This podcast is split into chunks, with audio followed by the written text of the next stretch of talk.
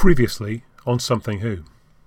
I'm Richard, and we're back with another look at a couple of Doctor Who stories. Fourth Doctor tale, Pyramids of Mars from season thirteen, and after that we discuss twelfth Doctor story, Mummy on the Orient Express from series eight. With me to discuss mummies and malign controlling presences are Big Finish author and Missing Episodes podcaster Paul. Good evening all. Science and astronomy writer Giles. I've got a cold. And making up our quartet, it's graphic designer and half of Dalek sixty-three to eighty-eight, Gav. Hello. So let's start with Pyramids of Mars. I have actually seen this story since it was broadcast. And now on to part two of our discussion in episode forty-seven.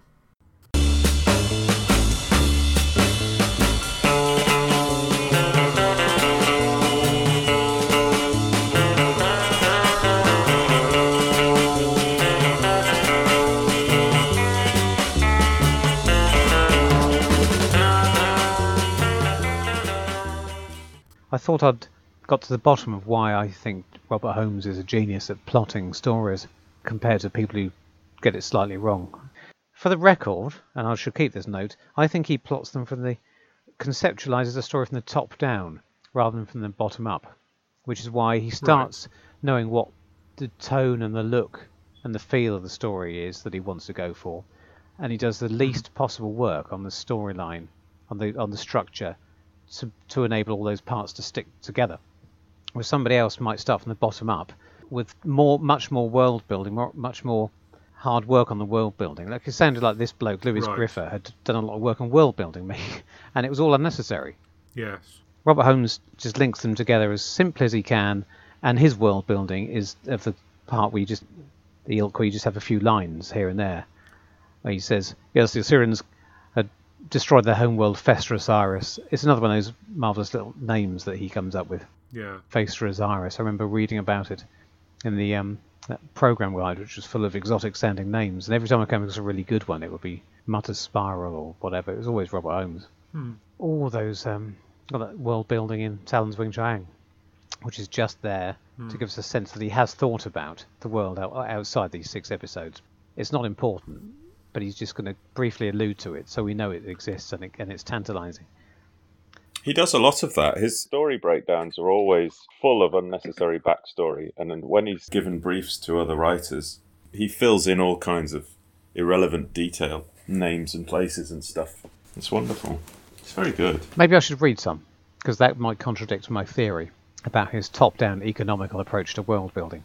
He does just enough work on putting his elements together, which kind of contradicts what I was saying about there needing to be solid foundations. You'd have thought, I'd, I was arguing for the Lewis Greifer approach of a very well thought out universe in which his story is set up. There's the solid foundations that it needs to build your flimsy action-adventure story on. But I seem to be arguing that Bob Holmes uses smoke and mirrors to to do as little work as possible to join together the things he wants. Well, if you think about the relationships between the human characters, there's some lovely nuances in there, but we don't learn that much about them, and we we fill in a lot of details ourselves, I guess. You know, we know that Warlock and Marcus Scarman are friends. We can deduce the sort of relationship that Lawrence and Marcus have, but he, he doesn't paint in very much detail. There's there's the there's the photograph with the two brothers in it, but we don't. He doesn't really say anything about it. It's just. It's just there mm. that they were boys once together. It's easier to get away with that sort of thing on, with characters. You can sketch very lightly with characters. What I was thinking of more, yeah. more particularly was the th- yeah. thing about this sort of needing to have Egypt and Mars in it. Now, he doesn't bother creating a link between Egypt and Mars. The other the other writer did, mm. and Rob and Bob decided, no, I don't need one. Mm.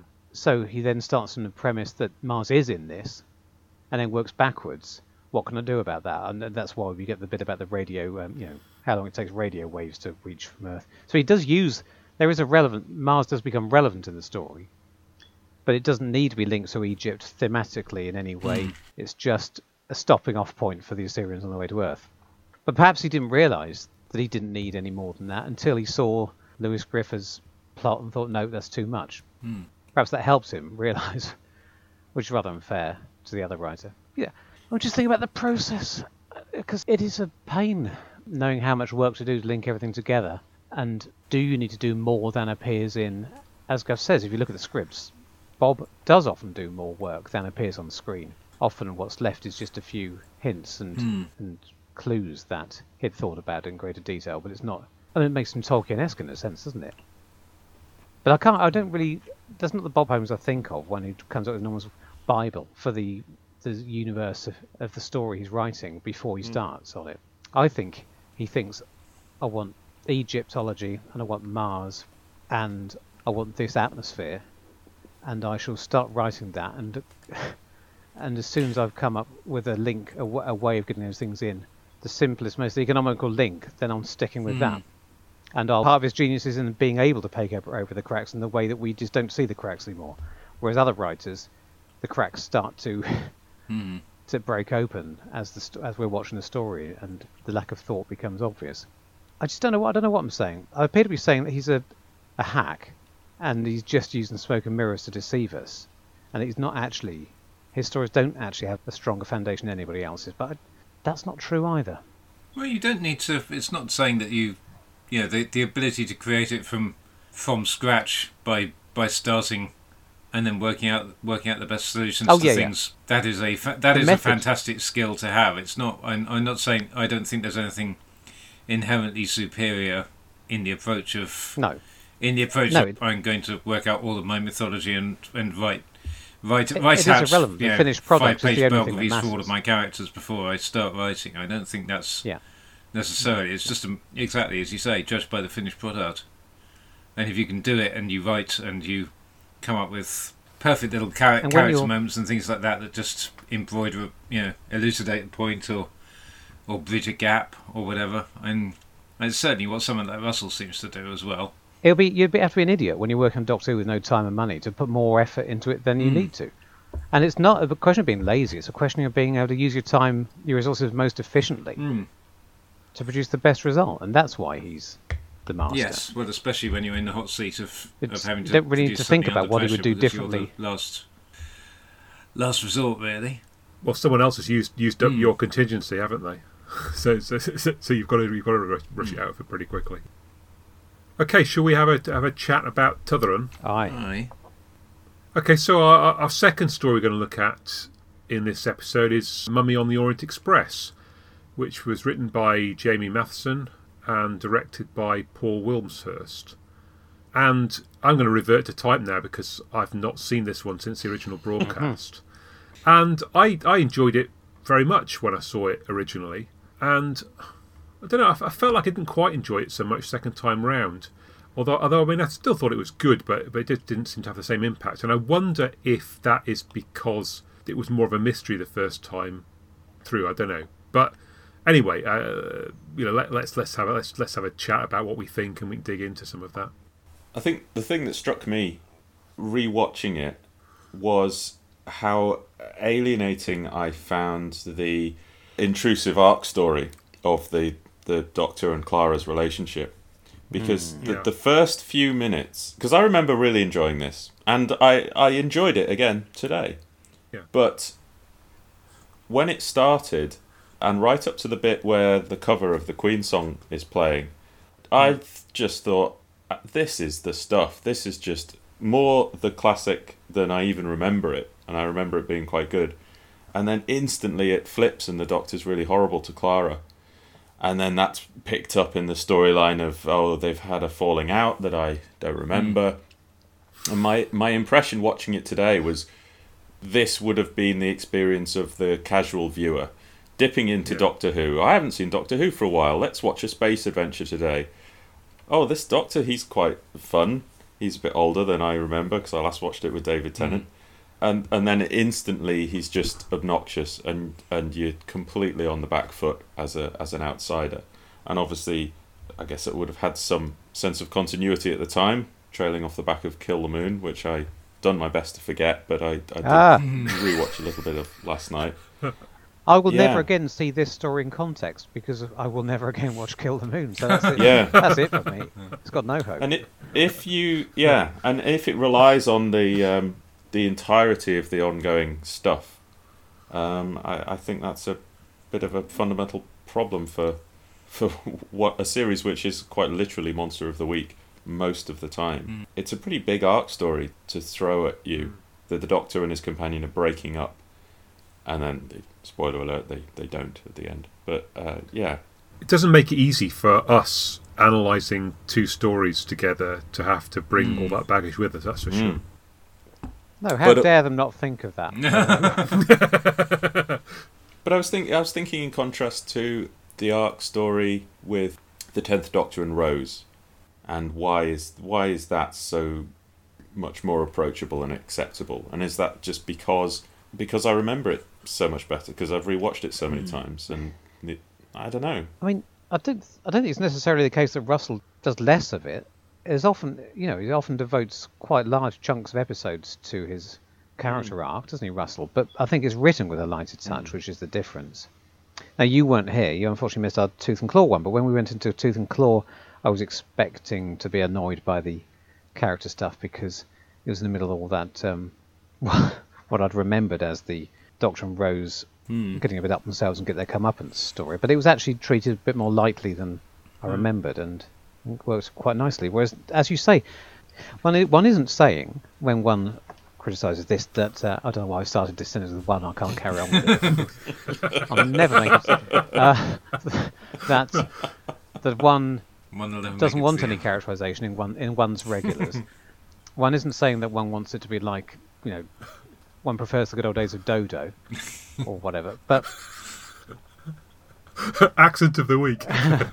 I think there there are ways of threading an ongoing character arc through your stories, and starting the story with five minutes of stuff that's not just a bit overwritten. It's it's in the wrong place. It's overwritten. It's really distracting if you haven't seen... You know, everything's wrong with it, isn't it, basically? Mm. You could thread mm. it through more subtly, a line here and a line there. It's kind of how I felt like... Um, I mean, obviously, there wasn't a, anywhere near the same attempts to make, get a character arc going in Pyramids of Mars, but mm. it didn't dwell on it for too long. I think it was written with more economy. Mm. Normally, people compare the two eras as if they're chalk and cheese, if there was no attempt to make the characters three-dimensional and no attempt at any continuity back in the classic series. And, of course, that isn't true, is it? There are many. And it's not the case that it's always done perfectly in the new series. They, there are times when, especially as if you've only got half the length, you might think you'd want, there would be an excuse to write with some of the economy that hmm. Bob Holmes just did naturally, yeah. but hmm. apparently not. Well, I mean, that first scene in... No, not the first scene, but the one, the, the TARDIS scene in Pyramids of Mar- Mars is kind of arty, yes, isn't it? Yes, that's what bit I was thinking of. Yeah, but it's over, it's yeah. overdone with. Yeah, I mean, yeah, you know, quickly. let's we'll get we'll get sidetracked, but I mean, there's so so many ways of doing it well and so many ways of doing it badly. All through the early eighties, you've got stories starting with some weird apparent attempt to create some character continuity from the previous story, but which is never says anything about characters. It's just really clunky lines yes. about what happened the last time, often for different reasons. Sometimes um, because they had to cut the end of the last story, so you have to start this one with, has the Mara really gone? Mm. Because there was a, a bit, or... But most of the time, it, whatever the reason was, it's always ham-fisted, isn't it, really? That's what this, yeah, this um, reminded me of. It's sort of kept hammering us over the head with, oh, they, they, there's a crisis. And I was metaphorically thrashing around trying to Google story orders and thinking, what the hell happened in Kill the Moon? And so, and yeah, the, the forgivable thing would be, okay, spend, spend two minutes on it, but at least bring casual viewers who haven't seen or don't remember the last episode up to speed on why they're, oh, why God. they're in this situation, you know, why they're in this. That's true. In having a relationship crisis. Yeah. If you really want to make a... Par- link the two stories with that character mm. beat, mm. then whatever it was that came between them in that story, should that specific mm. ethical choice should be resolved, mirrored and resolved yeah. here. But of course it isn't. Well, I think I th- last week she didn't like him, now she yeah. does. But it's not because of anything specific. It's just so. So you, ergo, you shouldn't have done it. As I recall, ignoring all the moon egg stuff and so on, isn't it that the Doctor sods off and leave, leaves Clara to it to sort out the yes. Sort, oh, is it? Out, oh, I remember. Yes, it's, yes. It's completely unjustified. Mm. It's a really fake ethical dilemma, which is mm. found he, on a he false says premise. You have to. De- you have to sort it out. You have to You're sort human. it out because it's not up to me. It's it's it's, it's for humans to resolve this problem of mm. the giant space. Please, please, please which, stop talking about it. yeah, yeah. I'm, I'm, and and I'm remem- I'm actually remembering this from mm. the one time that I saw it, because I won't be watching it again either.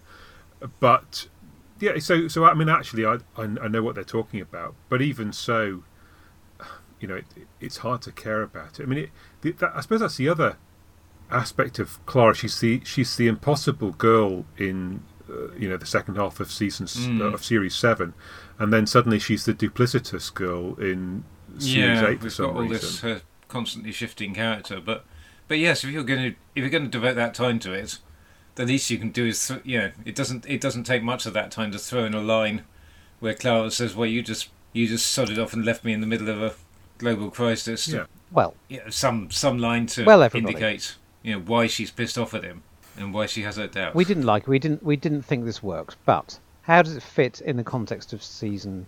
Where are we? Eight. Eight. Series eight. Sorry, mm. series eight. Uh, huh, huh. You can take the boy out of the old. Yeah, I was going to say the master hasn't turned up yet. we've. I've, oh, actually, I can't remember how many stories from. It's... I can't remember how many stories from this series we've covered, mm. but we we have just touched on the point of the Doctor's characterisation, the twelfth Doctor's mm. characterisation, haven't we? You put it in context way back when we did Deep mm. Breath, Giles, I remember, which yep. we were surprised yep. the Doctor wasn't actually that much of an arse in Deep mm. Breath, and mm. you remind us that that came later. And is it is it up and down through that series? This attempt to make him seem... I don't know what they were going for. Whatever it was they were doing. Is it consistent? And... pretty much obnoxious all the way afterwards, isn't he? I don't think it's... But that's not I mean, what they were... I mean, particu- I mean a caretaker in in particular. What they were trying to do is take is take the character point, which dates all the way back to the Pyramids of Mars. The Doctor is an alien, so why doesn't... we shouldn't assume he would think like a human, because you've got the bigger picture. And to to do that seriously... And, but to overlay onto it the personality of Malcolm Tucker. Mm. But why does he shout P E at, at, well, a, at a quite an intellectual black guy quite nastily for about you know half of an episode? Mm. I mean that, that's not nothing to do with him yes. not being human. It's just him being, being an arse. Yes, it? it was badly done in most stories mm. of this season. I, you're all, by reminding me of some some of the other episodes. You're almost making me feel more fondly about this one, where. What it does succeed in doing is taking this brusque new personality and building it up into almost callousness, mm. but then pulling the rug out from us at the end and showing us that it wasn't callousness. But does it earn that trick? Because Doctor Who is able to say, "Oh, did you believe me? Did you? I did it for a reason." I mean, it's a bit like Curse of Fenric, isn't it? It's not so much the Ace has to believe that he's turned against Earth, but it's almost like that. Mm. Remind us what the reason was? The supporting character, he's he's finally come up with a plan. After he's learned, every time somebody dies, he's learned a little bit more mm. about the nature of this foe, and he thinks one more attempt might be enough. He has to, I think he, I think he's determined that he can get to the bottom of it if he can get the creature to attack him. Mm. Mm. He knows right. it's going to go after Macy. Yes, and, they, and he also that's right, and he knows that he's going to go for somebody else first, so he's going to he has a clever science fiction-y way of transferring its attentions from mm. Maisie yes. yeah. to himself. He can't let her in on the secret in case because well, I don't know what he says, but she might. In case it diff- doesn't work, he, he he doesn't want to give false hope that he right. can, he doesn't he didn't want to promise that he could cure her, because he said if she dies, he would just move on to the next person. And the next person until he found finally found a way to beat yeah. it. Until he ran out of speaking cast. yes. That's what that's that's mostly what I remembered from this episode. Him, and of course it it was quite would I say contro- yeah, it was quite controversial. A lot of people disliked his callousness in the face of uh, the deaths of the Professor character and, and David Bamber. Mm. And going back to it, it's not as bad as no. Mm. Well, it comes and goes. In those, it's, that, I mean, that is that is quite clever stuff, isn't it? Especially with the the Professor, where he they seem to reach an understand. They both understand mm. that there's nothing he can do to stop it now. Mm. Now the sixty-six seconds have started, and so it's in everyone's interest for him to be to try and put his panic to one side and rationally analyse what he's mm. seeing for the greater good. And we even get in that la- in the last sort of twenty seconds. the thing that's going to solve the problem at the end, that there is a, there is a sort of some special pleading that might stop it from mm. attacking. But that's what that's what the yes. professor reveals yeah. just before he dies. Ah. So again, I haven't written down any examples that would back up what I think about this, but although plot-wise, thematically, that works beautifully, there is some still some dialogue after one or the other of these characters has died where the Doctor genuinely is callous. They could just explain calmly mm. why he can see the bigger picture and why he's acting the way he does, but it, but it's over. I think it's overwritten, isn't it? And he mm. and he genuinely is dismissive. It's it's nearly treated quite sympathetically, and then there's there's there's an extra line or two yeah. that w- that he makes too much. It is only a couple of lines, isn't it? Mm. Mm. Yeah, it's a bit careless.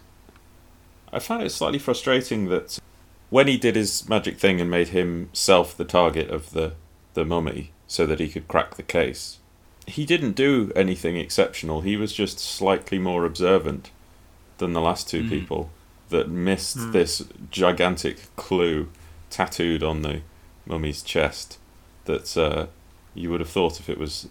Uh, yeah, and despite what I said earlier, it's not, he's not building upon anything anybody else told him, is he? No. Well, apart from the professor's the professor's line about the magic words, which he dismisses out of hand. Remind me. Uh, uh, as Richard said, when the professor's when it's stalking the professor, one of the last things he says is, you know, in some mythologies you can plead, in, in some stories you yeah. can plead with it. There's a there's a special way of, you know, there's something that will stop it, and he then and then. Capaldi, you know, that's what leads Capaldi to put two and two together. Once he thought, flag, soldier, hang on, there's a special word, you know. Oh, we surrender. Yes, yeah, mean. That leads him to we surrender. Yes. Right. Hmm. But that's not something he's observed, that's just something the professor could have told him at any point. Yes, just, this is this is true. This, yes. Oh, yes. Right. Yeah, he, so, he says it, he says it in extremis so, of the mummy tracking him down again, out I of desperation. I don't like to but, criticise yeah. it for something it didn't do, but... I, I feel like it might have been neater mm. if they had made a, a specific tangible yes, observation yeah. on each of those previous mm. deaths. But it turns out they were yes. pointless. That nobody did say anything mm. under pressure that really helped the Doctor. There was only one observation, and he made it himself. Mm. So... Yeah, if if the penultimate guy to die had said, "There's some kind of writing, I think, but yeah. I can't," mm. and then the Doctor had Good taken one. that chance to focus on it, and he'd pulled a bandage off or mm. something that had revealed enough more. So rather mm. than doing what everyone else was doing, which is saying how tall he mm. was or how many teeth he had, that it was something to use his yeah. sixty-six seconds mm. on. The sixty-six seconds, it was a frustration, that, because it, it's the Orient Express. It's set up as a as an Agatha Christie-style yeah. mm. situation. And although the function of the mummy is the mystery to some extent, a big component of that is sixty-six seconds and why sixty-six mm. seconds. And so much so that there's a, a non-diegetical thing on screen. I was hoping you'd say that. I mean, that's really rare in Doctor mm. Who, yeah. to have a thing that we're privy to that the characters aren't. And so this signpost is in our faces that there's a mystery to crack here. So that you, the viewer, should think carefully about sixty-six seconds, because there's something mm. fascinating and interesting to solve, to focus on. And then, like all of the worst... detective novels, you have absolutely no hope of knowing what the solution was or what it had anything to do with, and it's so yeah. frustrating and it's so unsatisfying when good... they when they give you the solution. That's a good one. I hadn't specifically thought that it fails because it pretends it's going to be an Agatha Christie and isn't, but approaching it from that angle does tie into my dis- dissatisfaction with it, that the solution is less interesting than the mystery. Mm. Yeah. I mean, that's a very simple way of explaining why a lot of New Who doesn't work for me. Let's start from, um, it's part of that genre which seems to be much more common in the new series than with the old series, of just gen- presenting us with something that we think we understand, but it's not what it appears to be. Mm. And you really have, and uh, for my money, you have to come up with a, an explanation that's satisfying with that. Yeah. I mean, they never did that in the old days, apart from perhaps there's a subset of those where it's it's history. We're rather at a point in history where we some a historical event where we think we know what caused it. It turns out not to be. Mm. I never find them particularly interesting in themselves. They're and they're a big gimmick. Yeah. But hmm. in New Who, there have been quite a few where you think it's this type of monster. You think this is a vampire, or it's mm. a werewolf, or it's a, or it's a mummy. I mean, they've done the whole gamut, yeah. haven't they? But it's not. It's something science fiction. Of course it isn't, because it's Doctor Who, and even in the old series, we didn't have real vampires and werewolves and mummies. There was always an explanation behind it. Now, this is the, the flip of Pyramids, because Bob Holmes didn't make any mystery out of what are these things. They're not. Are they real, you know, undead Egyptians? Mm. No, he doesn't bother with that. They're yeah. just robots. Here, mm. that's what the entire story is about. And it's clever, the explanation, but for my money, it's underwhelming. And I said the same thing about Vampires in Venice. Mm. I didn't find the idea of fish creatures with big teeth that some sort of perception filter makes your brains translate them into vampire. Well, you know, that that's underwhelming. It's mildly mm. ingenious, but not enough to justify, you know what I mean? So mm. it's quite a nice little science fiction short story idea, the idea of working from the bottom backwards from what we're given, that this is a soldier, yeah. hence the bandages, mm. hence the limp, blah, blah, blah, and the, and the motivation. It all works, it all makes sense, but it's not so clever that that you think, wow, that's amazing. That's really justified my investment in this for fifty minutes. It just mm. feels like stories when the, the rug is pulled out and the atmosphere. This happens a lot with ghost stories in Doctor Who, where cause, because there is no supernatural. Mm. That's the one thing where they always have to come up with a, a technical explanation for why things appear to be paranormal. And it's it's so hit and miss whether or not it's... Except for Villa Diodati, which seems quite happy to think that there might have been something supernatural, or doesn't doesn't attempt to explain it. Sorry, yes. I've, I've, I've, I've pulled you out of yourself. For me, yes, it's part of a an increasingly prevalent genre, a style of writing, of approaching that unique narrative structure that Doctor Who has. We're in a genre that you've seen somewhere else, but it's different because we never just present something straight in Doctor Who. We always mm. it's always something else. And really, if you go down that route, the onus is on you to make sure that it's really satisfying. And again, to return to Agatha Christie, it's like a murder mystery. A number of murder mysteries I've read this last year, researching, trying to work out how to do them mm. well, where the mystery is so intriguing and it all falls flat at the last mm. hurdle because the explanation, the how or the who or the why, you know, or any combination thereof, isn't mm. doesn't work. And you just think, well, you've thrown it all away in the last few pages. Why? Must try harder. The, the mummy isn't just a mummy, it's also a vampire, as well as being neither mm. of those things. It isn't also X, it's also Y, but neither. Yeah, so it is draining I, energy from people, isn't it? Yeah, that's how it's... Yeah. yeah. And I'm not as down on it as you are, Paul. Yeah, sorry. It's... Yeah, I, th- I think the central conceit with the, the mummy is clever. Mm-hmm. For me, I for me, I thought, OK, well, that that does work pretty well. It might have been... Perhaps thematically one wanted to have some hint of stuff to do with soldiery and war and stuff like that, worked more into what yeah. was, you know, what was there, which I know from, we'll probably come on to discuss the prehistory of this particular script, because it seems to have had very, very complicated things worked out about it before it was stripped down to this and kind of refunk, repurposed. So, but I think what in the finished product, what doesn't work for me is the it's just the, the kind of superstructure of yeah the whole thing with Gus and the mystery and the because it strips. It feels like it, I was only talking about it now, and you saying about oh, the, you know stripping away the mystery and so on. I was just thinking, well, hang on, halfway through we get that reveal and the surroundings yeah. of the train fall away and become become this laboratory, and some of the extras are jettisoned or dematerialised because they're simulations or whatever, but unlike the rest of them, which turn out to be extremely well-rounded characters, like the bloke who looks like Albert Einstein. Yeah, and... this is the this is the other thing that we'll, we'll come on to that. But I um, just to just to complete that, just to complete that thought, I've, I then thought, well, hang on, but then that doesn't add anything to the. It's just a reveal for the sake of a no. reveal. I don't think that and, the labor- and it makes it less the, interesting, and it makes it less visually interesting. It makes it less, yeah. You know, they're just standing around in a laboratory instead of being on a more exciting environment of a of the train carriage yes. and so on. And yeah, it doesn't actually contribute anything to the resolution of the plot. It's just there so it can be a and yeah. Remind me, is is Gus to do with Missy later on? Is, no, is that what Gus. Gus with? Goes nowhere. Gus was apparently oh. going to Yeah. Oh, really? Oh, I thought that no. was Missy. No. Because I didn't remember. No, Gus... So it is It is literally completely unexplained and yes. unresolved. Allegedly it was going to come back in, going to at least get a mention in Oxygen in the following series. Oh, right. But no, it's wow. a it's a big... I mean, you know, there's a, there's a, oh. there's a Big Finish box set for you. Um, so it's an amazing irony that f- for these two stories that have been paralleled for for the very obvious reason of the, the, the mummy mm. uh, motif, but...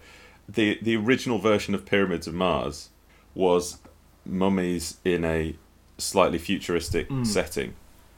And Robert Holmes said, no, don't do that. Because what you want is for them to be in a nice, retro, mm. gothic environment, because that will give you the atmosphere. And, and so you got Mummy on the Orient Express that starts with this perfect mm. setup. Yeah. And then reverts back to that exact mistake that Lewis Greifer was mm. making, which is to stick everything in this clinical, futuristic environment, which immediately erodes all of your atmosphere. Mm. And suddenly, a mummy staggering through what feels like a futuristic mm. hospital yeah. is much less visually interesting than staggering down a, a, a nineteen twenties-style train mm. carriage. It's a real shame. It's a weird thing to do. As you said, it didn't serve any purpose.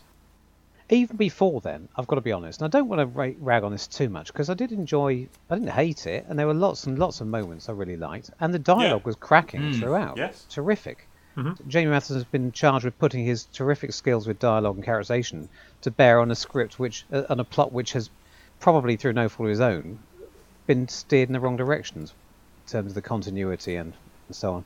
But um, even before the more visually interesting parts of the more atmospheric parts the setup are stripped away, it still doesn't do a lot with that setup. It's um mm-hmm. I think it suffers from, I was talking last time about how Tooth and Claw, it's not, I wouldn't want to say it's the perfect modern fifty minute story, but it is the perfect example of telling an old-fashioned four-part Doctor Who story in, in fifty minutes, for my money, the pacing.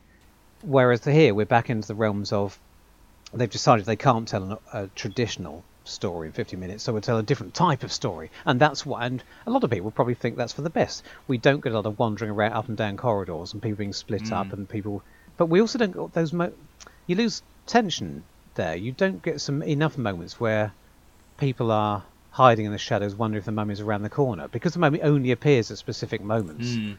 and and the cast is largely contained to one or two rooms, and even when they're split that doesn't really add mm. a great deal of, you know what I mean? Yeah, and the mummy's never threatening it's, either Clara or the Doctor until mm. the very end. Either, it's pared it? down geographically and temporally, and so that everything happens in a fairly... It's more like Midnight than a traditional mm. Base Under mm. Siege story, because everyone's all pretty much always in that one room, except when they're in one, mm. it's, one other it's room. It's a shame as well that they, they've got this extremely lavish, beautiful train carriage mm. set, and then Clara gets shut in the mm. darkened... storage yeah. room for a decent mm. chunk of the episode, having uh, a chat with that other woman, and for a story that's about... But that's because... Mm. I realise that's a fake-out, because we think that they're going to be... Because they're in the dark, isolated, gloomy location, that something's going to come and get them there, and then it Well, doesn't. You wonder... It seems like a missed opportunity that they didn't do at least one appearance of the... You know, like when they, when they had the chef gets killed, that they didn't do at least one... Mm. incident when the, the lights flicker and they know it's somewhere, and they don't know where, and the doctor thinks, the doctor thinks, well, it's not here, it must be going after Clara, or so, and then you find out it's someone else elsewhere on the train. But it's a, it's a really weird, uh, empty sort of dead end that, because having Clara shut in that room is visually mm. boring, and doesn't go anywhere. So they go to that room for for mm. an investigation that doesn't pan out. And then they leave that yeah. room again. So she's in a holding pattern until the conclusion of but, the story. And it yeah. felt to me like uh, it was a recording it is. issue. Like it, it was. A, that's what it is. It's double banking. Oh, oh. so this oh. is what it was... I, I wondered. Is that why Doctor couldn't... Who gets a different companion? Yes, basically. Kind of. I mean, we're supposed ah. to the the lovable Frank mm. Skinner. Uh, well, I, I do think Frank Skinner is, mm. is lovable, but. He's also bloody awful in this, oh, which doesn't... He's not acting, is he? he's, he's he's given a funny kind of a role, I think, in, in that he's a little bit enigmatic it, at one his point. His role is Frank Skinner, I think. No, his, I don't know. His role is well, Frank Skinner, Doctor Who fan. I've not I've not got a I've not got a problem with Frank. I can't really tell. He's so he puts such a distance between me and whatever this character's written as. I can barely tell what the character's supposed to be. I can sort of tell, hmm. but it won't solidify in my mind what they're going for, because it's all I can see is Frank Skinner. And yeah, I've never seen him act in anything else. I don't think you've never seen but, him. You mean you've never but, seen him act? I've never seen him act, and I've only seen him in this. Look, I love yeah. Frank Skinner. So do I. It gives, but brings me no joy. Acting. Brings me no joy he's... whatsoever, and it's the strangest thing. I mean, it's absolutely the closest we get to the uh, the old J M T mm. casting approach here. I don't, anyone know how well, that? Well, especially. Uh, I presume just him being a massive fan, and I I don't right. know. I know Clanky. I know Fox has got cast because she was she was at at, at the same B B C thing that would have had the infamous "You Are Erased from Doctor Who" incident going oh my on. Goodness. But I think she was in the room next door or something, and apparently got talking to right. someone who was associated with Doctor Who. Presumably not any either of the parties to that particular it, conversation. It wasn't erased. And um and said, "Oh, I love a bit of Doctor Who." And then got got um, got called up and said, "Well, you want to come on and we need a singer." Yeah, we need someone to mm. say "sex machine" in the middle of the Doctor Who story. Can't think of a better. Uh, where were we? So Frank Skinner, yes. Um. yeah, I, I wasn't sure if, if if if it was trying to be if it was trying to be posted as if you if it was just a lovable character who was a bit nonplussed because the Doctor was such a nasty piece of work, or whether he's genuinely somewhat enigmatic character. No idea. He's that... different in every scene. It does doesn't earn the fact the idea that by the end of the story we're we're supposed to think this is a potential companion. No, we're supposed to think, oh, it's Frank Skinner. Wouldn't it be funny if he was on board the mm. TARDIS? Forget Perkins. And then, well, and then the next... it's just this mm. Frank Skinner. And then we get Nardole soon enough. Yeah. I think it's really well written. I think there's some great lines. I, I think they were wasted, sadly. Murdered. I like I like the the what? Sorry, I said murdered. Murdered on the Orient Express. I, I liked all that uh, interplay, or at least the potential of it, when they're they're suspicious of each other. Good, good, good. Per- Perkins mm. and the Doctor. And I was thinking, having come off the back of watching Pyramids of Mars, imagine if that had been. Obviously uh, not in his present state, but if that had been the actor who played the butler in Pyramids of Mars, for example, or ah, yes, act, yes, yes. performance of that calibre, a, a, a tiny bit part with some lovely juicy lines to play up against the Doctor. And I was just thinking about him saying, um, yeah, whatever that actor's yeah. name is, but obviously uh, not mm. dead. I assume he's or, dead. Or even, it, or even if it had been Beryl Reed, not dead. Or, or, or Peter mm. Kay. Brad, Bradley Walsh or... No, I do like Frank Skinner. Mm. He's great and he's wonderful. And do you know he once yeah, uh, watched I, I, The Sensorites on his tour Skinner. Bus? Sorry, go again. Or he, he once watched the Space Museum on a Virgin Pendolino. I was going to yeah. say, we need to... He'll, he'll probably be listening to this podcast, yeah. so... What'd you say? He listens yeah. to this no, podcast? I said he probably will be. Fact? He's a... After he watched The Sensorites on the back of his tour He's a hardcore bus. One of us, isn't he? Yeah. Yeah. He's a hardcore wee. Brilliant in the, um, in the documentary that uh, Chris Chapman did. Mm. Production-wise, getting back to yeah, so double banking, and that's that's the reason for the slightly weird. And the irony of it is that Jamie Matheson wrote this this double bank with Flatline, which I think must be a oh yes must be something of an unusual situation that the same writer wrote both double bank stories, but wasn't the mm. showrunner. And the odd thing the odd thing is that he was commissioned to write this after Flatline, or with Flatline going well and them them closing in on. And it was one of these cases where Moffat said, "Well, do you want to write another one?" And gave him the, I believe, gave him the, the basic brief that said, "Well, we'll follow up on that gag from the gag from A Christmas Carol or wherever it was, for the setup." But anyway, so hence Flatline has all those scenes with the Doctor in the TARDIS, right, losing its dimensions, et cetera. And this has Clara locked away with Maisie in the and in the old carriage. Really hobbles it. It rarely works when they solve the, the um, casting issues by putting your companion off in another room with one supporting character for an extended mm. scene. Right back from um, the Dickens one, I remember they, they wrote some, didn't they write some extra padding? Oh no, maybe they didn't. Maybe I'm just imagining it was padding. But I remember all those years ago, think there's a long scene of Rose nattering to a supporting character yes, Gwyneth, in a pantry, yeah. which just felt like it was had been added to build up the time or for some obscure reason. Maybe it had. I have been, a feeling you. I have, I have a feeling you could be right.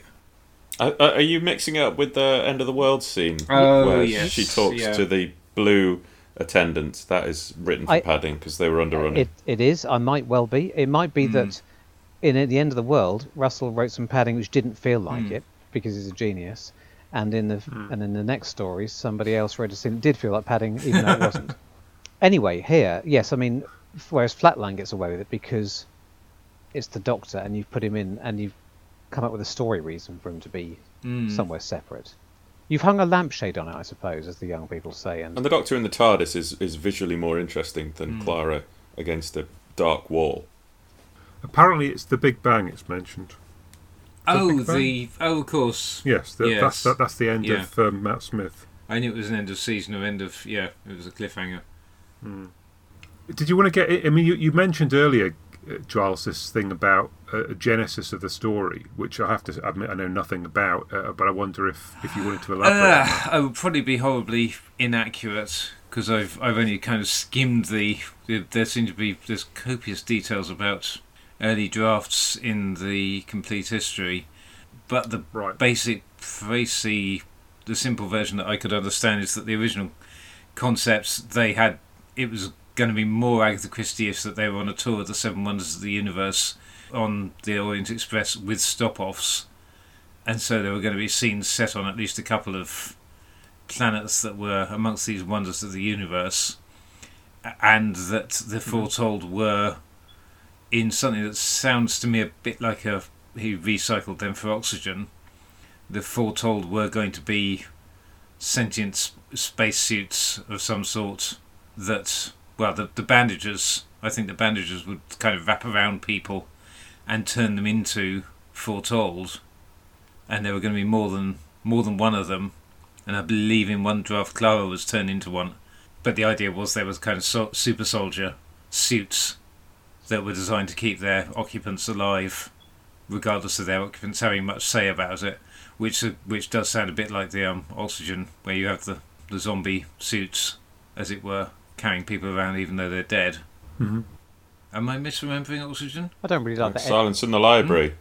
Oh, Silence that's in it. Library. It's in there as well. But there's, some, there's something similar in Oxygen, isn't there? I believe. Yeah. I haven't yeah. seen that since broadcast. Well, in think... in Silence in the Library, they've they've they've been taken over by the by the um by the um the dust, haven't they? Fashta de yes. Barada. Whereas in in Oxygen, are they literally just empty spacesuits that can perform tasks on their own? No.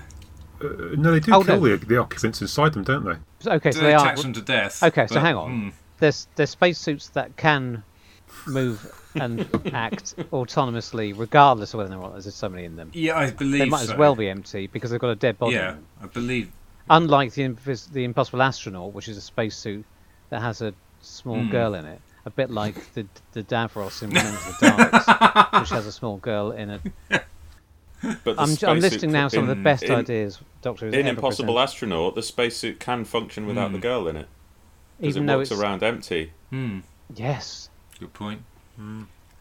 Whereas the spacesuits in Ambassador. ah, yes. We're well, basically just remembering anyway, things. Yes. It's good, isn't it? Anyway, yeah. but yes, so that was the at least some of the some of the earlier drafts involved, like you know, had had more.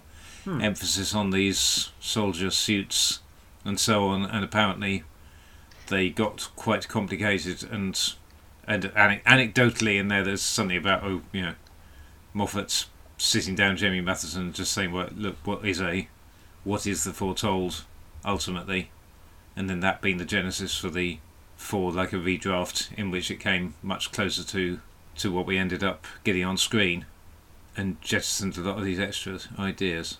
If these are medical bandages wrapped around somebody who's mm. injured, then it's, you're more you're now more into in, the Invisible Man's um, sort of realm, aren't mm. you? So they should have had a scene where he unwraps himself and there's nobody underneath, like Omega and the Three Doctors. Oh, God, that would have been so different, mm. but equally lame. So it all fits into this kind of soldier theme from well, Series eight, which didn't really mm. go anywhere either. Do you think that was oh, good mandated? Point. It's a, a bit, a bit like, mm. a bit like Gus. Who does the voice of Gus? But it's John Sessions. Oh, is it? Oh, yes. Ah, because I was thinking it was um, Fort Prefect. Which one? Which one? Jeff, Jeff McGivern. Jeff McGivern. Exactly. Yeah, I was, I, I was thinking when I heard it, I thought oh, that's Jeff McGivern because I've been enjoying him turning up frequently on Ghosts. Mm. Shouting bitches. Yes, it does sound. Well, it could could of course be uh, John Sessions doing his impression. Uh, it could be. Yes. Yeah, I mean, yeah, much cheaper than getting Jeffrey McGivern. Actually.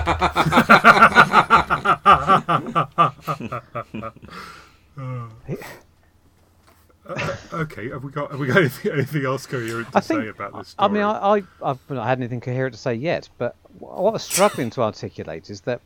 It's similar to Pyramids in that it's it's mashing up different things, isn't it, that don't belong together. And as I went on about endlessly, I think why where this suffers is Bob Holmes has come has done as little work as is necessary to make his to mash up satisfying to the viewer. And here I think it's been overthought, mm. overthought and then overexplained in a way which. Um, It's just not satisfying for a, a general viewer. It doesn't, as a payoff, it just keeps moving on and telling you new things. It doesn't really mm.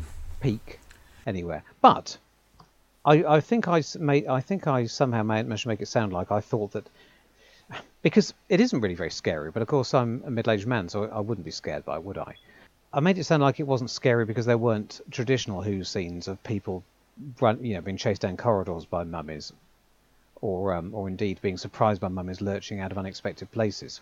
But what we do get, the the relentless inevitability and the ticking clock, is something very new and quite strong. It just isn't really very scary. I, I'm just wondering what it... It's very strong ideas. I'm just wondering how it could have... And the mummy looks fantastic, mm. so I'm just wondering what, what it's lacking. Mm. Was there anywhere doing that idea better, or is it? Um, am I just being unf- uncu- unfair? It's a bit like Waters of Mars, is it not? In the in the sense that that as soon as someone is becomes the focus of the mummy's attention, it's inevitable that they're going to die. And I mean that has yeah. its own kind of dread behind it, but it but it's not scary in the sense of will they or won't they, because you know that they won't. But, but I I remember saying that I found Waters of Mars one of the few Doctor Who stories that I did find scary of, of either iteration of the mm. programme. I remember yes, saying yeah. that. mm. It's such a profound observation that I remember it distinctly, mm. and I don't. And I think visually, it was there were some very strong visuals mm. in Waters of Mars, which it's, appear yeah, to have a robot that went gadget gadget. Not that. Mm. People have really selective mm. memories about Waters of Mars. It blows my mind. It's got some of the worst stuff of any new Who in, and it's held up as this bastard. Anyway, we're not talking about Waters of Mars. We're talking about how. Terrible. I was going to say, sorry, talking about it's, it's the Williams versus Wilmshurst, Wilmshurst directorial grasp. I just don't. Yeah, I don't. I don't know. It just becomes once you have that transformation to the lab, it just becomes so flat and coloured. Mm. It's, and it's a, it's just really oddly. I I don't know why someone didn't look at it and go, well, hang on, here's your problem, because it. Because the weird thing is that you get that transformation, they they jettison some, some characters or some background artists, whatever, and yep. you then still have half a dozen, and it becomes ever more ever more obvious as you whittle down the speaking cast and get rid of get rid of some nice character actors, and it it comes down to that basically there's a Doctor Clara and two other two other speaking parts, and everyone else, yeah, and you you've got. Half a dozen, more than that, extras mm. standing around. We've got all the greatest minds it's, in the universe yes, here. It's like yeah. Time in the Rani. It's like Time in the, the Time in the Rani. yes. Yeah. That's... Oh well, and, yeah. and Mark of the Rani um, for that matter. All just standing we, around doing. There are so many things that don't quite that don't quite pay off, that don't quite work. Mm. And uh, well, I do wonder if they're all legacies of this, the many, you know, the endless iterations of this script. But the, the Doctor announces, as a big discovery, of course, you, you, you, you and you are some of the finest scientific mm. brains. But he's never told, he's never shown any yeah. signs that he had identified this had any before. Suspicions of so at yeah, what point? Yeah. At what point is he supposed to? Have, mm. Yeah, exactly. At what point is he supposed to have spotted that? At that precise mm. moment, as soon as he entered this yeah. ship, we don't know. It's so weird and that, that that's a that's a payoff for a mystery that yeah. wasn't set up. Yes. Meanwhile, we've that's, got mysteries set that's, up that's that have I no meant. Payoff. Yes. And, oh, it's brilliant! Bizarre. Well, you've done it. And just just oh, from yeah. why why you wouldn't look at this just just from a blocking point of view, and think, well, hang on, we've got this problem that we've got. We've got all these. We're going to get to a point where we're going to have all these extras standing around on the set, not doing anything, and they're just going to look useless. And you compare that with Pyramids, where well, Bob Holmes is is absolutely brutal, yes, argu- you know, arguably too brutal in cutting his, you know, in killing his characters the moment they have fulfilled their plot function. And and yet, yeah, so it's just weird. And so why? Why didn't someone say, well, hang on, if we if we ditch all these supporting characters and, and get rid of this lab subplot, then we could we could have a couple more interesting characters and maybe a bit more room to do something more interesting. I do think there is generally a problem with being too in love with high concept ideas in this era mm. of Who. And when stories fail, it's because they've not paid enough attention to the, what Bob Holmes knew with the strength of the programme. You want, if you decide to have Mummies and Orient Express, that's what mm. you put up front, but they're no they're much more in love with the concepts. And oh yes, I'm getting closer to understanding why this doesn't work. It's a mystery where the mysteries mm. aren't paid off, as Gav said, and a horror where the horror is barely paid more than lip service. mm. it's, it's so superficial and nothing's ever really very scary. But no, setting up mysteries where really which aren't sounding... paid off and not paying off ones which, ones which are. And even in the characterization, it, the script shows signs of skipping stages. Mm. Mm. Um, the, when the Doctor rounds on David Bamber in their first scene together, mm-hmm. he makes a, he, he seems to understand. He's criticising the Captain for his character flaws mm. in a way which I didn't really feel had been made clear enough that we would. Mm. Mm. No. So it feels unearned. It turns out that they're right, but we only see the, the Captain behaving those ways after mm. that scene, which, in, for my money, so that doesn't really work. So we, he was being not... perfectly reasonable, and then the Doctor takes him to task so, yeah, so when, for it. Exactly. It's, it's, it's one of those situations where the writer has decided what angle they're going to take and written the scene to the hilt, mm. but we can't really feel it because we've not been given... Mm. It's not been set up. And so, and therefore, it becomes just another mm. scene where we think the Doctor's being a bit... Bit of an arse. Unnecessarily... Yeah. Um, I guess we do have that character moment, that or character beat that's... That he's a soldier... That the Captain is a... ex-soldier with P T S D, you know, apparently. So that is yeah. a, that's another thing that relates to possibly to the soldier theme, et cetera.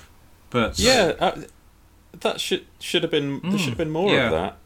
They, they should have made more mm. of the fact that you were dealing with two yeah. soldiers, and one one should have been the yeah, that could have key been, to well, unlock the been, other. Yes. That could have been the, the observation yeah. he made. Yeah. He, he could have said, "I can see." He could have said, "I see mm. you." When the mummy approaches, and the Doctor says, "Of course you can mm. see." And he said, "No, I see. Mm. I can see what sort of person this mm. is."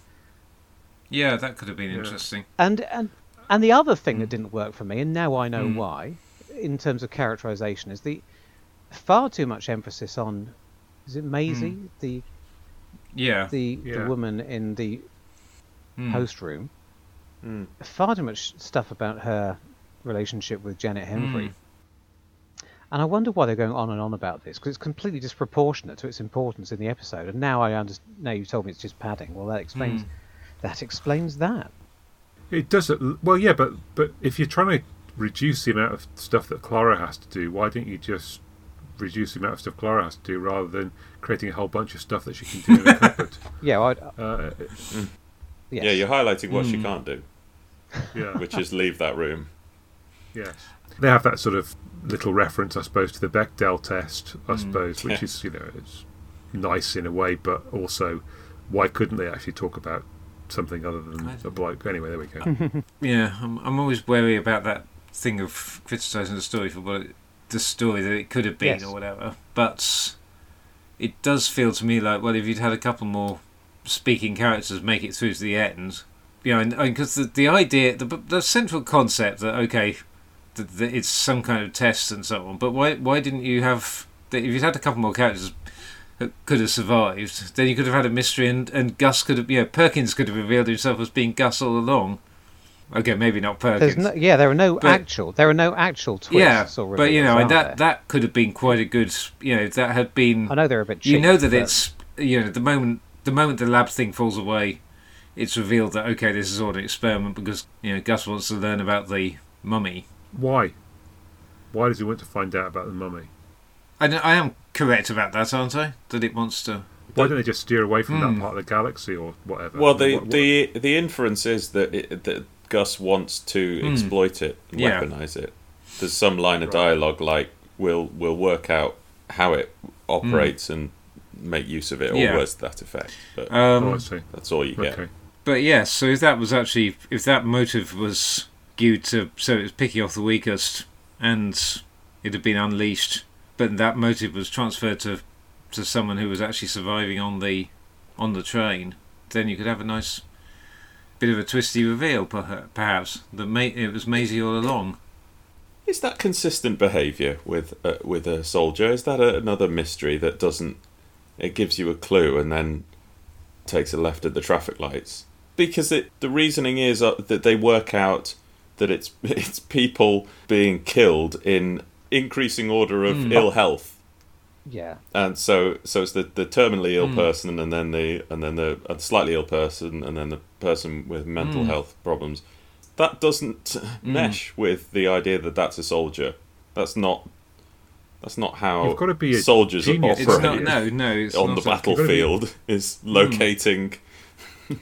the enemies with his uh, lung transplants and shooting at them first, and then goes, "Well, he's got depression. I'll pick mm. him off next." How does he know that? Mm. Yeah.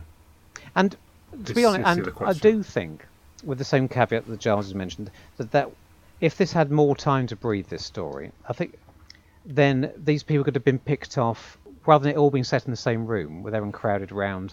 And I realise it's trying to do something different with the idea that this thing is homing in on its target, mm. nobody else can see it, and that's clever. But I just mm. think the old-fashioned approach, if they're all in their own separate Yeah, you don't cabins, get any sleeper cabins. And you mm. don't know who's... It's picking off people one by one, like, for example, And Then There mm. Were None, to keep up the Agatha Christie theme. I just think that would have been better. And then there was Mum. Mm. right. Got, got to stop mm. now. Um, Gavin's won Sorry. the podcast. yeah, yeah. I feel really cheap by suggesting that, that this would have been better if, that no, if they hadn't tried so hard to be original and just fallen back on pastiching... old mm. tropes that have been done from decades ago, but but I, I think Pyramids of Mars proves that, proves that I'm right. But this is the frankly. thing: if, if if you hang your whole premise on a high concept that demands mm. a payoff, then you have to make sure that, that that payoff is equal to the amount of time invested in it throughout mm. the story. And Pyramids of Mars very quickly gives you the setup and the threat level. And then doesn't try to twist you and turn mm. you throughout. It changes the, the stakes. Itself. Yeah, it, it it gives you a situation, and it's got the confidence the doctor, to stick with it. Yeah, the That's... doctor defeats the baddie halfway through, but then the baddie has a backup plan, and then it just it keeps moving within its own confines. What I feel about rather modern... than saying you'll never believe who Sutekh is by the end of this story. What I feel modern the problem with some modern Who when it doesn't work so well for me is that it doesn't have the confidence to stick with one single strong idea. They keep second guessing themselves and thinking, well, that was a good idea, but we can't. Is it strong enough for the whole story? I think we need to add something, another layer on, and then oh no, another fifteen minutes have gone by. We need to add another layer on top of that. And throwing more and more ideas on t- at something doesn't make it stronger. It just makes it it makes it the opposite. It can dilute. It's like the homeopathic method of storytelling. Mm. You um and we... some what one pinch mm. of hammer in a in a liter of oh I'll, I'll stop. We had also just thinking about it in this that concept to sort of reveal of okay what's the what's the solution and so on. It works in that case, but we had had just thinking the context of series eight. Uh, we had had time heists only a couple of episodes before, which had a rather similar thing with the old um, three-headed, uh, three-horned monster beast the thing in the, the thing in trains. I can't remember what the hell it was called. Yeah, I remember. But it. you know, we had we had. I can't a, remember the explanation for what it was because mm. you haven't seen it since the broadcast. And we what had highs, didn't we? But we'd had we'd had a whole. What's the similar similarity? Just just in terms of like misunderstood monsters, where where like understanding what they are is the yeah, yeah. immediate key to neutralising well, them. And I'm not going to. Well. They're mis- I mean, I guess that half the reason the writers mm. are going for that idea of misunderstood and mm. or tech gone wrong is because they they know that's what Moffat likes. Because that's yes, what yeah, yeah, very true. Because he had ploughed that mm. field very successfully for quite yeah. some time. Yeah. Oh, well, def- definitely. And but sometimes not... you just want a villain, don't you? And in it this just... story, the only villain is Gus, and we don't even see him. Mm. So... Mm. Uh, have we uh, have we done with kicking this story? uh, you know where well, it really is. I really bags. I quite enjoyed watching yeah, it. It's, it's quite fun yeah, to, feel like to, it's so to completely dismantle a story that you rather enjoyed because yeah. it, it's slightly mm. uh, it's less guilt-inducing. We're being constructive. When yeah. Jamie yeah. hears this down in Brighton, he will. I just feel really bad about when Frank Skinner hears this. Yeah. I might. Yeah, they're, uh, they're I might have to ask you to edit all that out. Lovely. Yeah. No, Frank's no. Keep, keep in. Be friends with me now. I'll, when you edit out Gav's criticisms of Frank Skinner, I'll, I'll record an, uh, a few extra complaints that you can replace them with. I'll be really vicious this time.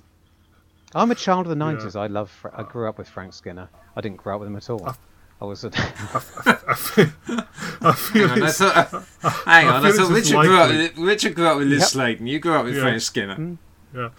I think it's as likely that uh, Frank Skinner's going to listen to the podcast as that Matthew Sweet would listen to the one about whatever it was. Anyway, well, I made fun of his ears. We've had the bloke who designed the werewolf in Tooth and Claw who listens to it. This is true. Oh, that's yes. true. Yeah. And I'm deliberately yeah, yeah. calling him the bloke who, as if I don't know, as if I haven't. Exactly who he is. Yeah. yeah. The difference is, is, is you actually know him. Yeah. Um, well, my guess the difference is you actually know Matthew Sweet as well. Anyway, the. Um, Yeah, great friends. We, yeah, yeah. You, well, you cut out my no, but, anecdote but about Matthew. I, I didn't cut out your your anecdote. I, I, I only cut part of it out because it because it, it, it worked more nicely yeah, that it, way. It, but anyway, did, sorry. Yeah. So look, links between the stories. Oh, they both turn into an escape room at the end, which uh, was. Uh, I mean, I've done I've done lots of escape rooms, and I did one a couple of days ago, and it's it's so much more obviously an escape room when you've got Gus coming in over the intercom, giving them.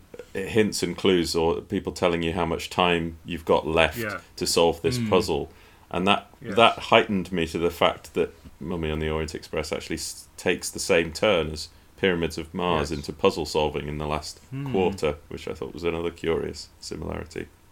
Yeah, I mean, I, I, I said very similar to that. The the Doctor has to resolve the situation against the clock right at the very end mm. in both of them. Uh, you already mentioned, I think. Another one, that, which is that they both have that kind of pseudo-historical setting, although one of them's very pseudo, whereas the other one is only somewhat pseudo. Both, we've already said the Doctor got out of bed the wrong side in both of them. Yes, mm. indeed. And yet Tom Baker remains likeable throughout, and I, I puzzled yes. over this for ages, trying to work out what the difference was, and I came to no particular conclusion. I mean, to be honest, why is it so not only fine? They, they haven't just got that, but we, it's also one of the occasions where um, Capaldi does his Tom Baker impression for a few lines. So there really is a, doesn't he? He starts, I forget why. So there really is a connection between the two characters. Twelve's is his most fourish, and four's is his most twelvish, and yet, and yet they're also they couldn't be further apart. Hmm. I found Clara a bit Sarah Janey as well. I like I like Clara, but more with hindsight. She's a great actor, and she keeps her likeable even when the script doesn't want her to be. I, I've got some exceptionally tenuous ones now. So you've got you've got Sutek and Gus are both pulling the strings behind the scenes. Mm. Disembodied voices. Yeah, and you've got Lauren Scarman and Perkins are b- both you know pretty pretty good with technology, apparently. Although uh, Lawrence Scarman actually, you, you, you believe that he might have, have, have done something, and, and Perkins, it's harder to to uh, believe. They bo- both end up with the uh, setting of the story exploding. Ah, yes. Oh, yes. Yeah. They're virtually the same story. Yeah. Did anyone else think it was odd that um, Sarah Jane so quickly volunteers to um, Mister Bronson that they're, they're time travellers in the future? She doesn't do that normally, does she? And that's an oddity, because normally you don't expect people to... You only expect companions to be out of character like that if it's a guest writer, but this is the series showrunner. Wrote. That scene is was only a Paddy s- Russell edition. The whole scene? Oh, uh, okay. A big chunk of it, the character stuff, was. Mm. Oh, that explains everything, because that is the sort of thing that would only be written by somebody who doesn't really... I like Paddy Russell as a director, who doesn't really I, I, understand I, well, the rules of Doctor Who. It's funny, I mean, though, because I, I always take that as Sarah kind of just being infuriated with ever having to either conceal or try to seriously explain her origins. And it always came across to me that she just sort of blurts it out to see what'll happen, and he doesn't take it seriously, so it doesn't matter. I, I do I do come out in a rash, though. I have a real allergy to that sort of thing, because cause I once saw Black Orchid. Yeah. Yeah. Very low tolerance for it now. Yeah, so no. who came who came up with nineteen eighty then? Was that was that Paddy Russell? Was that uh, was that Liz Sladen? Does that no, mean there's a general that... idea that we're five? They're from five years in the future. Is that because there was never actually a number on it before, but it was always around half. No, a decade, I think that it? was Robert Holmes, right? Establishing. It's it's mentioned a, a, an unfeasible number of times in the dialogue. That's what that, that's an, what makes an you unavoidable think. number yeah. of times. Yes. From our point of view. It, it feels yeah. like there must have been some unwritten rule in the writer's guide. Well, maybe not unwritten. It was, it was, I think it was ba- in the Barry Letts that he remembered. I think it was yeah. Barry Letts had said, uh, we set Doctor Who five to ten years yeah. in the future to allow right. for technological advancements. But not... Or worse to that effect. For change, yeah, not for changes in... Not for decimalisation or car registration plates or fashion or... Oh, we've mm. done this discussion before, haven't we? Yes. Okay, let's agree to disagree. Yeah, you should have gone down the Max Headroom route, gone twenty minutes into the future. Yeah.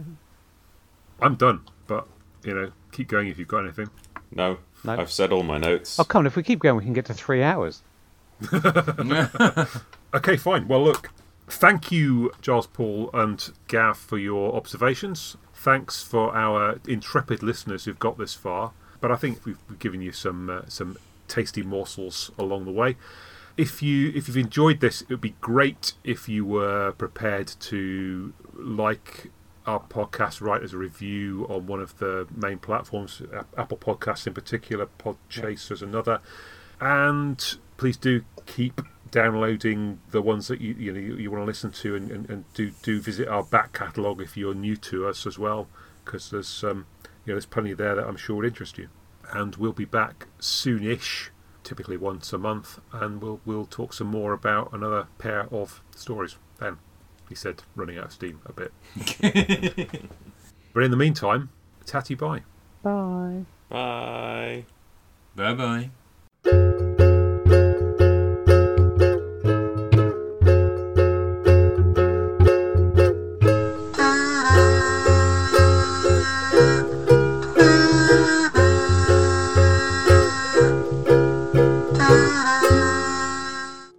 I click stop. When?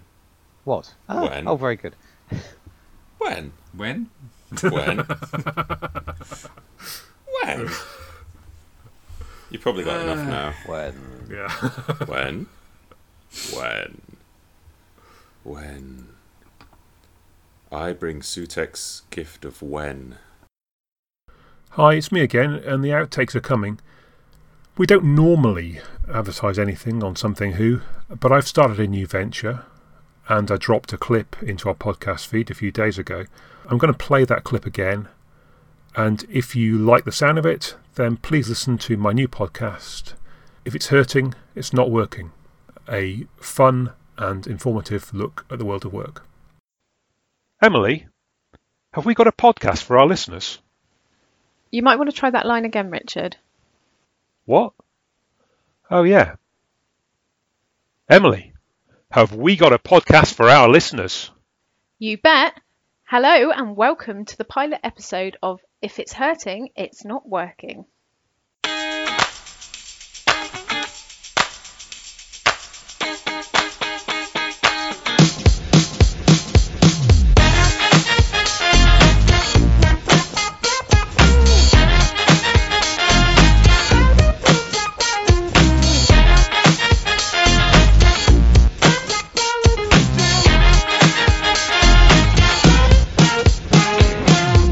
Hello, I'm Richard.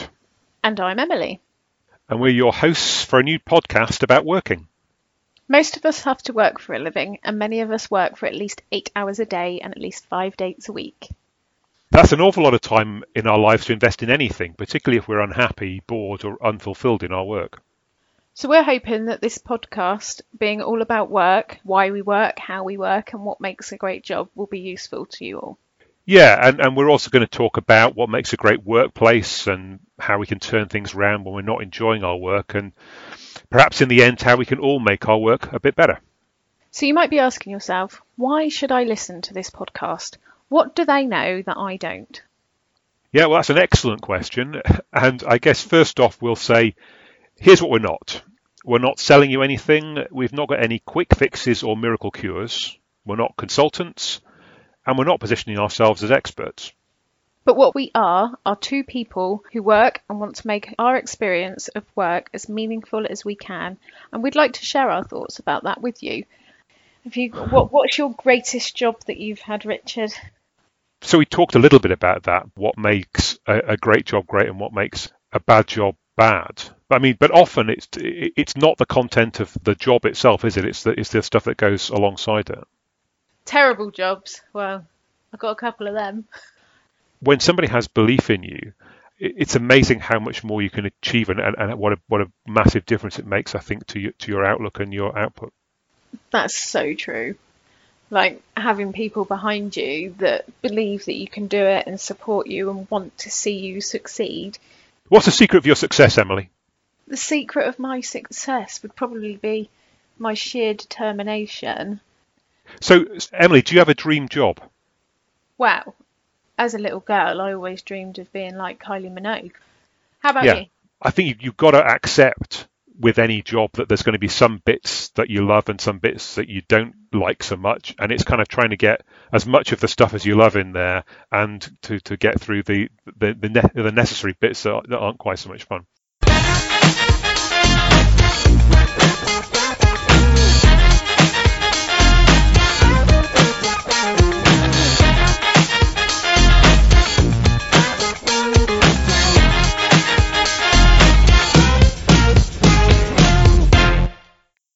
I think that that's my secret to success. And back to our outtakes. I can't I can't react to an, an inauthentic, insincere prompt. I'm sorry, I'm such a method actor. until you until you can get exactly the right when, we're stuck in a when. when. I just need. Oh yes, here we go. I think you've got enough choices of wins to work with there, Richard. Yeah, I think so. When? Hey, you can put all the others at the end. It'll be hilarious. I think I've caught Giles' cold, which isn't actually a cold. Mm. I think I've caught his chlorine infusion. How's that happening? When? when? When? When? Yeah, I should have done a funny one. When? When? When? When? You've hung a lampshade on it, I suppose, as the young people say. Well, the Doctor in the TARDIS is, is visually more interesting than Clara against mm. you. You've, you've gone a bit Dalek-y there, uh, Gav. Yes, I w- was wondering whether they mentioned that. You actually no. literally sound like a Dalek. Mm. Um, I mean, presumably on your own local recording, you're not, but just to us. I mean, I mean, I mean, it, I mean it's, it, it's a lovely touch. Now you sound like that bloke out of the, uh, the episode, episode of I'm Alan Partridge, Doctor No Vocal Cords. uh, it's quite haunting. Also, with that blue light flashing in your ear, you look like a Cyberman. f- Now you're talking my language. I hope not. So I can't do Alan Partridge. Hello? Hello. No, are you, putting, are you, are you doing a funny voice now? No. Yeah, you know, you, you, you, you, the, the ring modulator's gone.